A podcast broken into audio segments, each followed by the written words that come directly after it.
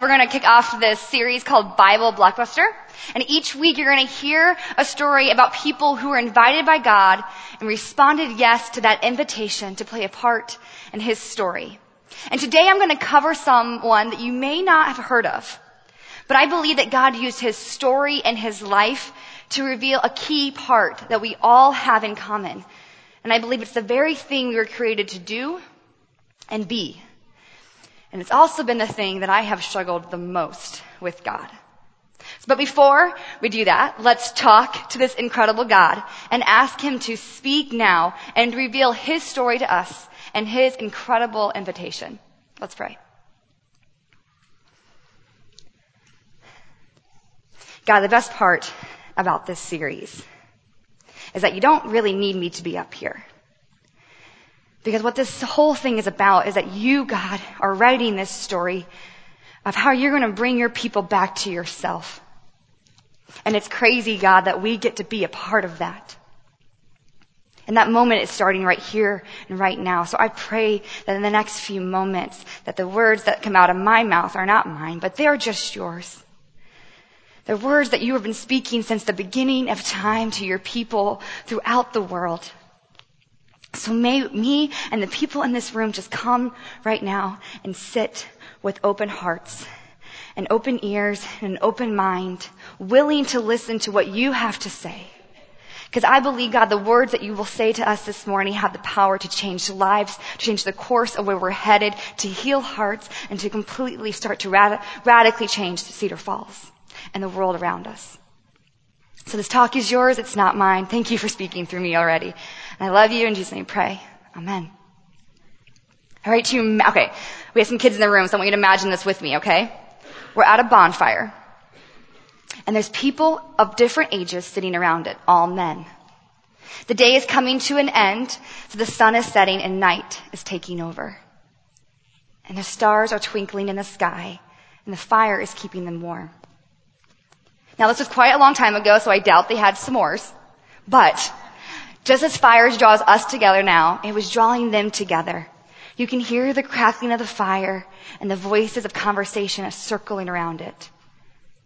When all of a sudden a hush falls over the group as the elderly man slowly walks to the fire and sits down. All eyes are on him. They're waiting. They're waiting to hear the story. They've heard it before, but there's something about hearing this story from the very person that was there that gives them chills up their spines and makes them sit up and pay attention. A young boy is also there and he sits next to his dad and he leans in to hear the story, the story that has captured his heart. The elderly man begins. He describes becoming fully alive when the creator who had just got done making the universe and the world we live in now breathed life into his nostrils and he became a living being. He describes how the creator placed him in a garden that provided everything he needed, food, a home, and work for him to do. The creator told him that it was not good for man to be alone. And so pointing to his rib, the man talks about how God formed women from the very bone that protected his heart. And this woman became his wife and his partner. The elderly man relives the walks that they would both take with the creator and the conversations between him and his wife and what they would talk about and share. He talked about the joy that it would bring, about talking to the one that knew them, formed them, sustained them, and was with them every day. And then the story paused as the elderly man's face got sad and twisted up. And he slowly started to talk again. He talked about the day it all changed. The man doesn't really make excuses anymore. He just states what happens next with deep regret. You see, he explains that man and women had forgotten their purpose. And so instead of being content with being with God, they decided that they'd rather be like God. And they disobeyed the one thing he told them not to do. A tear falls down the elderly man's face as he describes what happens next. They had a conversation with the creator and he describes the pain in the creator's voice and the agony that entered the world. The Creator told them because of their actions, they could no longer leave, live in the garden, and they had to leave their place and find a new place to live. But the Creator's love for them didn't stop because they disobeyed. Like a good father the Creator was, He gave the man and his wife clothes and promised that He would make things right. The elderly man pauses and he looks up into the faces of the six generations that circle the fire. And he told them to not forget that the Creator was still with them. He had not forgotten them and he still deeply cared for them. The young boy who sat next to his dad held on to the man's words, but it wasn't until his first son was born that he began to grasp who this creator was and what he wanted the creator for him to do. And his choice to do just that would change his life forever. And this young man's name was Enoch. We find his story tucked in the genealogy between um, Adam to Noah in Genesis 5. So if you have a Bible with you or a hard copy or digital, I invite you to turn to Genesis chapter 5 and we're going to start in verse 18. Now his story is not very long, but I believe it has huge implications for our life today and for the days to come. And this is what his story says. When Jared had lived 162 years old, he became the father of Enoch. And after he became the father of Enoch, Jared lived 800 years and had other sons and daughters. Altogether, Jared lived a total of 962 years. And then he died. When Enoch had lived 65 years, he became the father of Methuselah. And after he became the father of Methuselah, Enoch walked faithfully with God 300 years and had other sons and daughters. Altogether, Enoch walked 365 years. Enoch walked faithfully with God and then was no more because God took him away. Right? How crazy is that? Like, okay, I've always wondered like how this all went down. So I, I picture like it's morning and like Enoch gets out of his tent and he's like stretching, the sun is rising and he's, and God is like, sup Enoch, what are you doing today? That's how I think God talks sometimes to me. And then Enoch goes, oh, you know, I'm just gonna feed the sheep, maybe plant some wheat, like the huge. To which God would reply, oh, you just wanna come up and chill with me in heaven instead? And then Enoch's like, alright, but let me write a note first. And he scribbles in the dirt, like, gone to heaven, Enoch. Oh, did you picture it differently than that one? That, okay. Well, that's how I pictured it went down. Um, sadly, the Bible does not give us any more details than just that right there. But I think we can all agree that that would have been an incredible thing to not only witness, but to experience.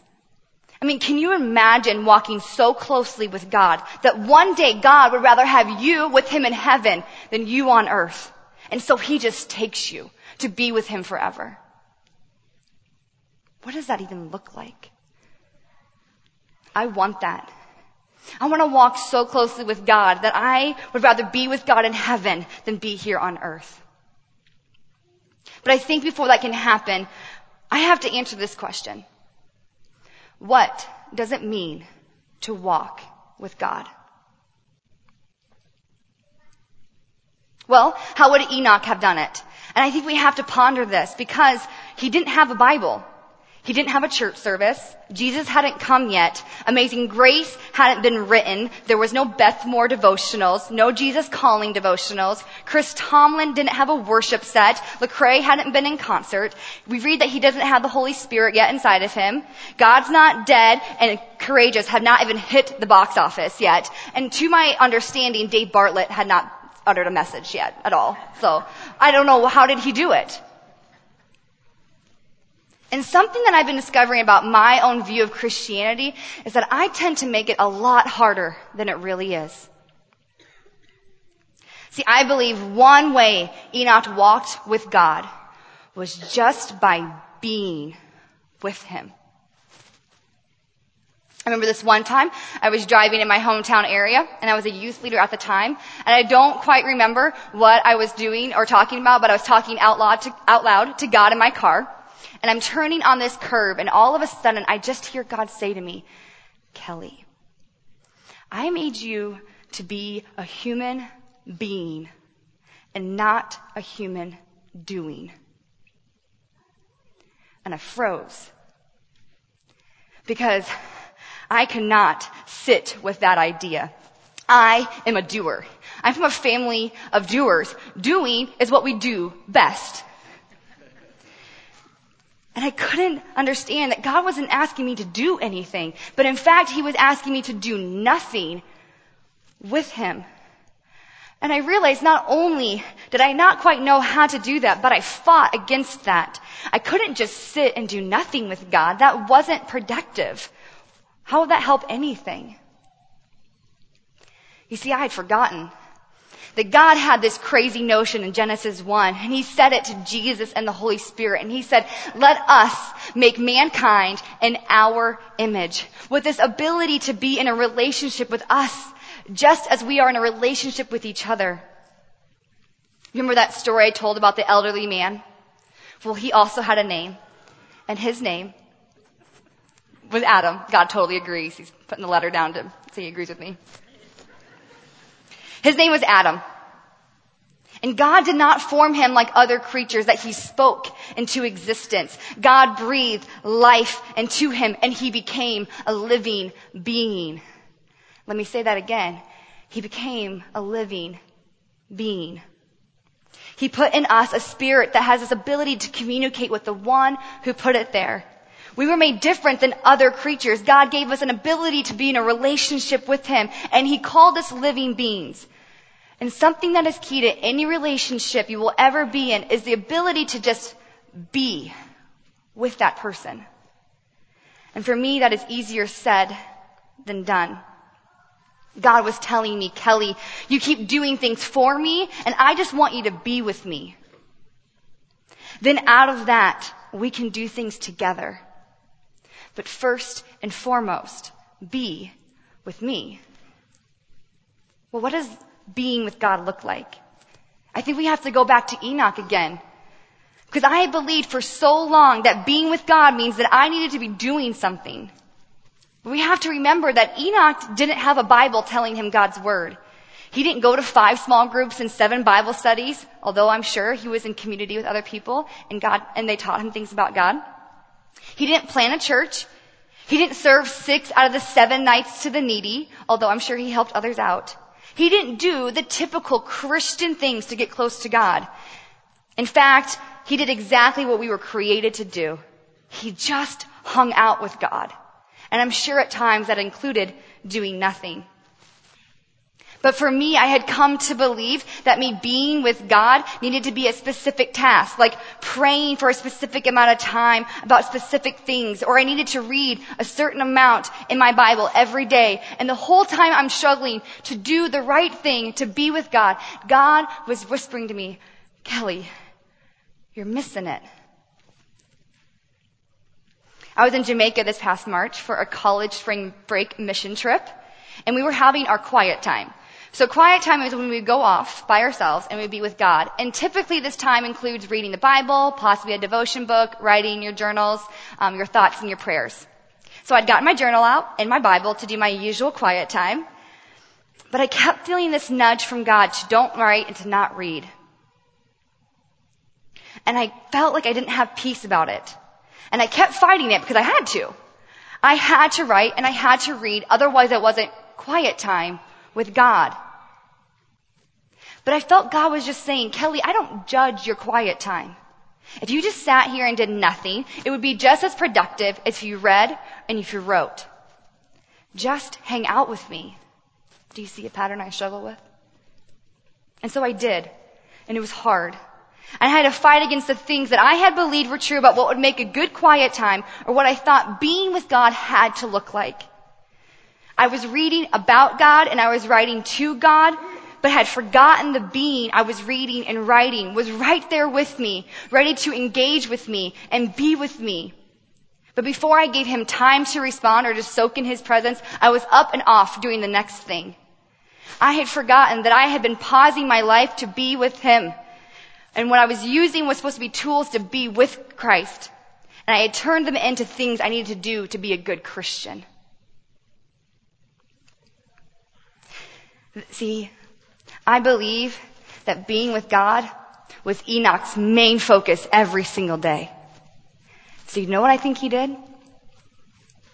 I think he physically walked with God. And I think he physically talked with God, just like Adam and Eve did in the garden. And because of that, Enoch grew aware of God's presence. Because it's not like God's not there. He always is. Enoch just took time to sit in it. He took the time to notice it all around him. And day after day of walking and talking and sitting and noticing, Enoch became so intimate with God that God decided he no longer wanted Enoch to be on earth, but rather wanted him to be with him in heaven. And so God took him. And here's the craziest thing is that our walk with God can be more intimate than Enoch's. And I know that sounds insane, right? Because God took him. Like how much more closely can we walk with God than Enoch who got taken by God? Well, we have something, better yet someone, that he didn't. And his name is Jesus. Remember how God told Adam and Eve they had to leave the garden? Well, that is because when Adam and Eve disobeyed God, this, we call it sin, this act of disobedience to God, sin came into this world. And this act of sin had a consequence. Not only did Adam and Eve have to leave the garden, but now they faced something they weren't going to before, death, and then separation from their creator forever. But God had promised to fix this brokenness. And he did that through sending his son Jesus to earth. Jesus lived a perfect, obedient life to God, and because of that, didn't deserve to die. And because of the love of God, though, He had for us, even though Jesus didn't deserve to die, Jesus took our sin and our death and our separation, and then the best thing happened.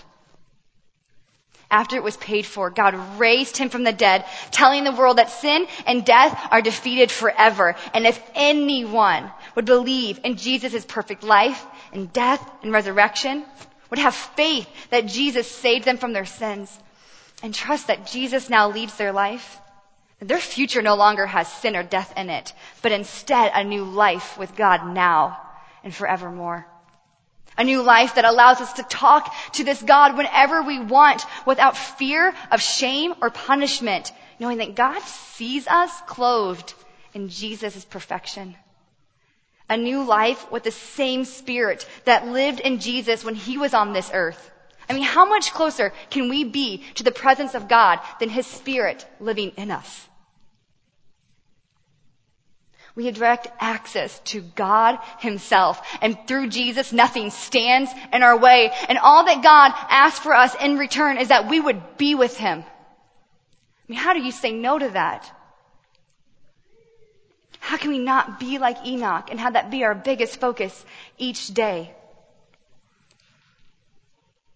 I believe another way that Enoch walked with God was by doing things with him.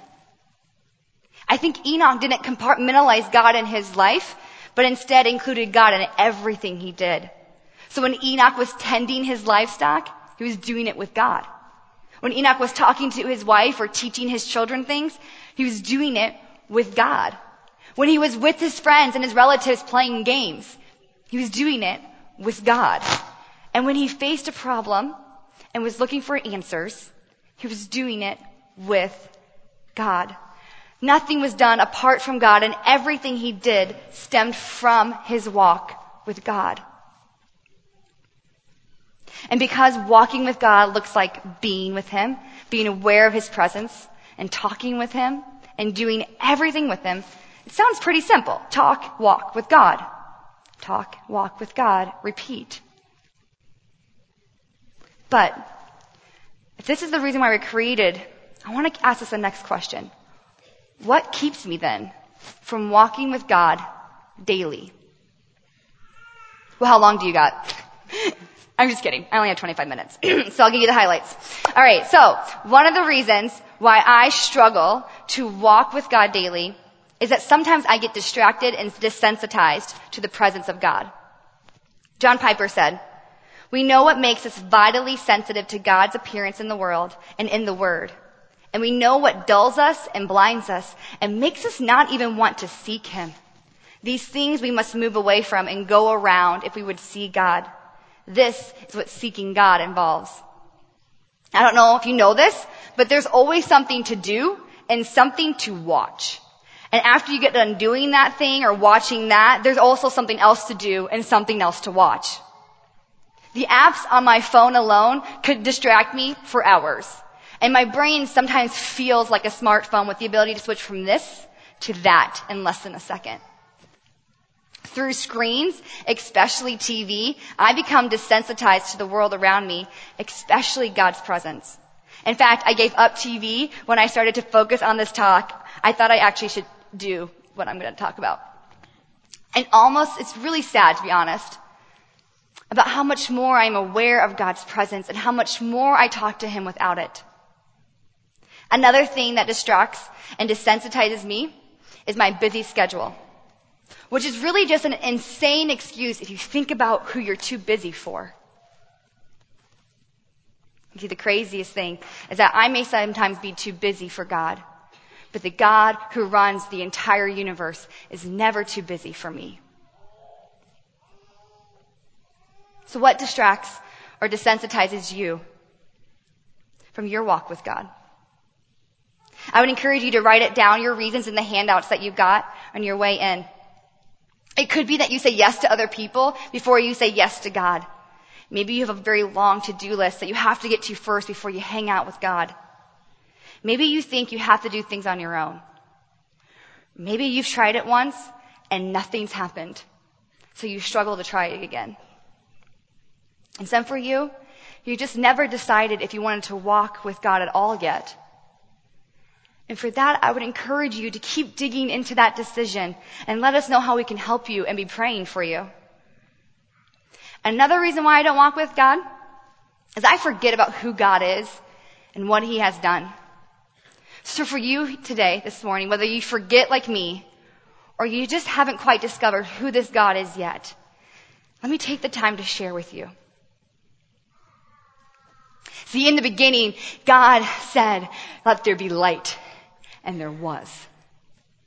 It was God who created the stars and he knows them by name. It was God who feeds the birds and dresses the lilies in the field. This God heals the blind, the mute, the mute, the lame, and the sick. This God commands the dead to come to life, and they do. This God just has to walk onto a boat, and the water and the waves, they calm down. It was God who formed you and me in our mother's womb. It was this God who sent his son to save you and me. The God who is with you on your lowest days and your mountain moments. The God who comforts you when you cry and cheers you on when you don't think you can do it. The God who whispers to you daily, I love you. And the God who was on mission to redeem and renew this whole world. This is the God that wants to be with you. And this is the God that wants to be with me. And what he wants is for us to do that daily. I was taking a walk on the sweet trails here at Cedar Falls. And I stopped as a bird um, flew right in front of me and stopped on this branch. And the passage from Matthew 10 came to mind. Jesus was talking and he said, Are not two sparrows sold for a penny? Yet not one of them will fall to the ground apart from the will of your Father. So don't be afraid. You are worth more than many sparrows. I thought to myself, God, you know every single bird that is flying right now, and you know their needs and you meet them, yet you say I am worth more than they are. How big you are. How personal you are. How can I not trust the God who takes care of all the animals, yet he says he cares for me more? And in that moment that I'm staring at God about who He is and what He has done, I can easily walk with Him. It's the moments that I forget that I struggle the most. So I think we can agree that you struggle and I struggle, that there's things that distract and desensitize us. But every day, God is wanting us to move closer and closer to walking with Him, just like Enoch did. Which leaves me with my last question. Are you walking with God? Daily.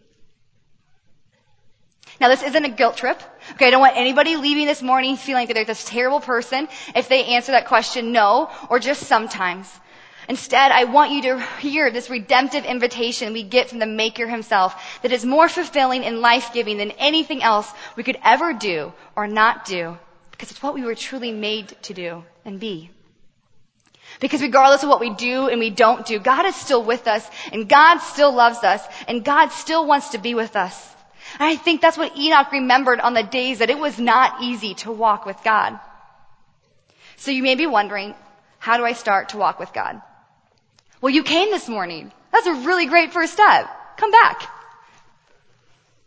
But I'd also say the first question you also have to ask is, do I want to walk with God? As we saw this morning, He clearly wants to walk with you. He's gone to great lengths to ensure that that's possible. And He always asking is you to simply put your faith and trust in Jesus as your Lord and Savior and start to walk. If you answered yes to that question, I would ask you, is there something that distracts or desensitizes you from walking with God that you need to get rid of or move away from? And my last question for you this morning is what is one thing you can start to do to walk more closely with God starting today and the days to come? And I really encourage you to write that down on your handout and stick that somewhere that you see every single day. Maybe it's sitting with Him and doing nothing. We can start a club. Maybe it's getting a devotion book and digging into God's Word and starting to know the God who wants to be with you and what He's all about. Maybe you're going to start to invite God into your work. Maybe you're going to take a walk and talk with God. Or maybe you just need to take a step back from that and start with a simple prayer. God, help me be aware of your presence throughout my day. Or God, help me to want to walk with you more than I want anything else. Or maybe even more basic. God, help me to want to want to walk with you. I've been there. And remember, it's less about what we're doing when you are with God, and it's more about being with God whatever you are doing. I'm going to invite the band up to play a song. And I want you to take some time to think about these questions and this invitation of God wanting to be with you and do things with you. Because the coolest thing can happen when we start to walk with God. Not only does our life start to revolve around praising God for who He is, but God invites us to go out and invite others to walk with Him also. And how amazing is that? The God who sent His Son for you, He is longing to be with you. And only thing that keeps us from doing that is us. So may you take this time to listen, make this time to ponder, and hear what God might have to say to you this morning.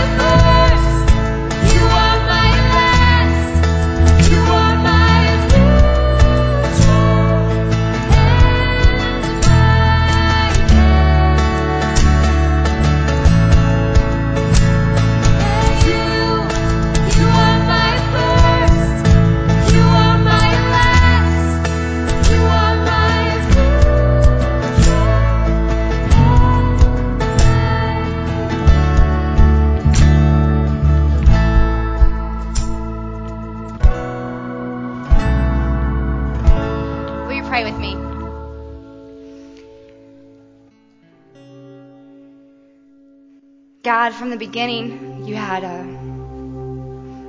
a picture and a vision.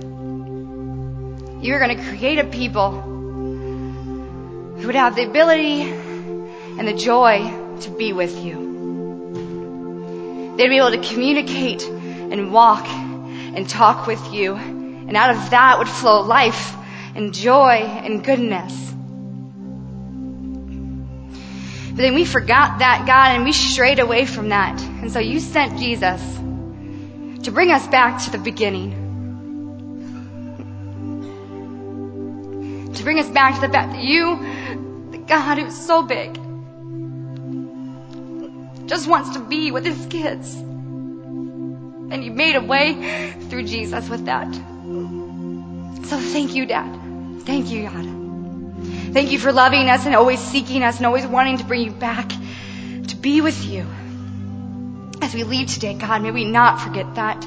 May anything that stands in our way from being with you, may we get rid of it. And may we be a light that shows this epic story of you being with us to the world around us. Jesus' name we pray. Amen.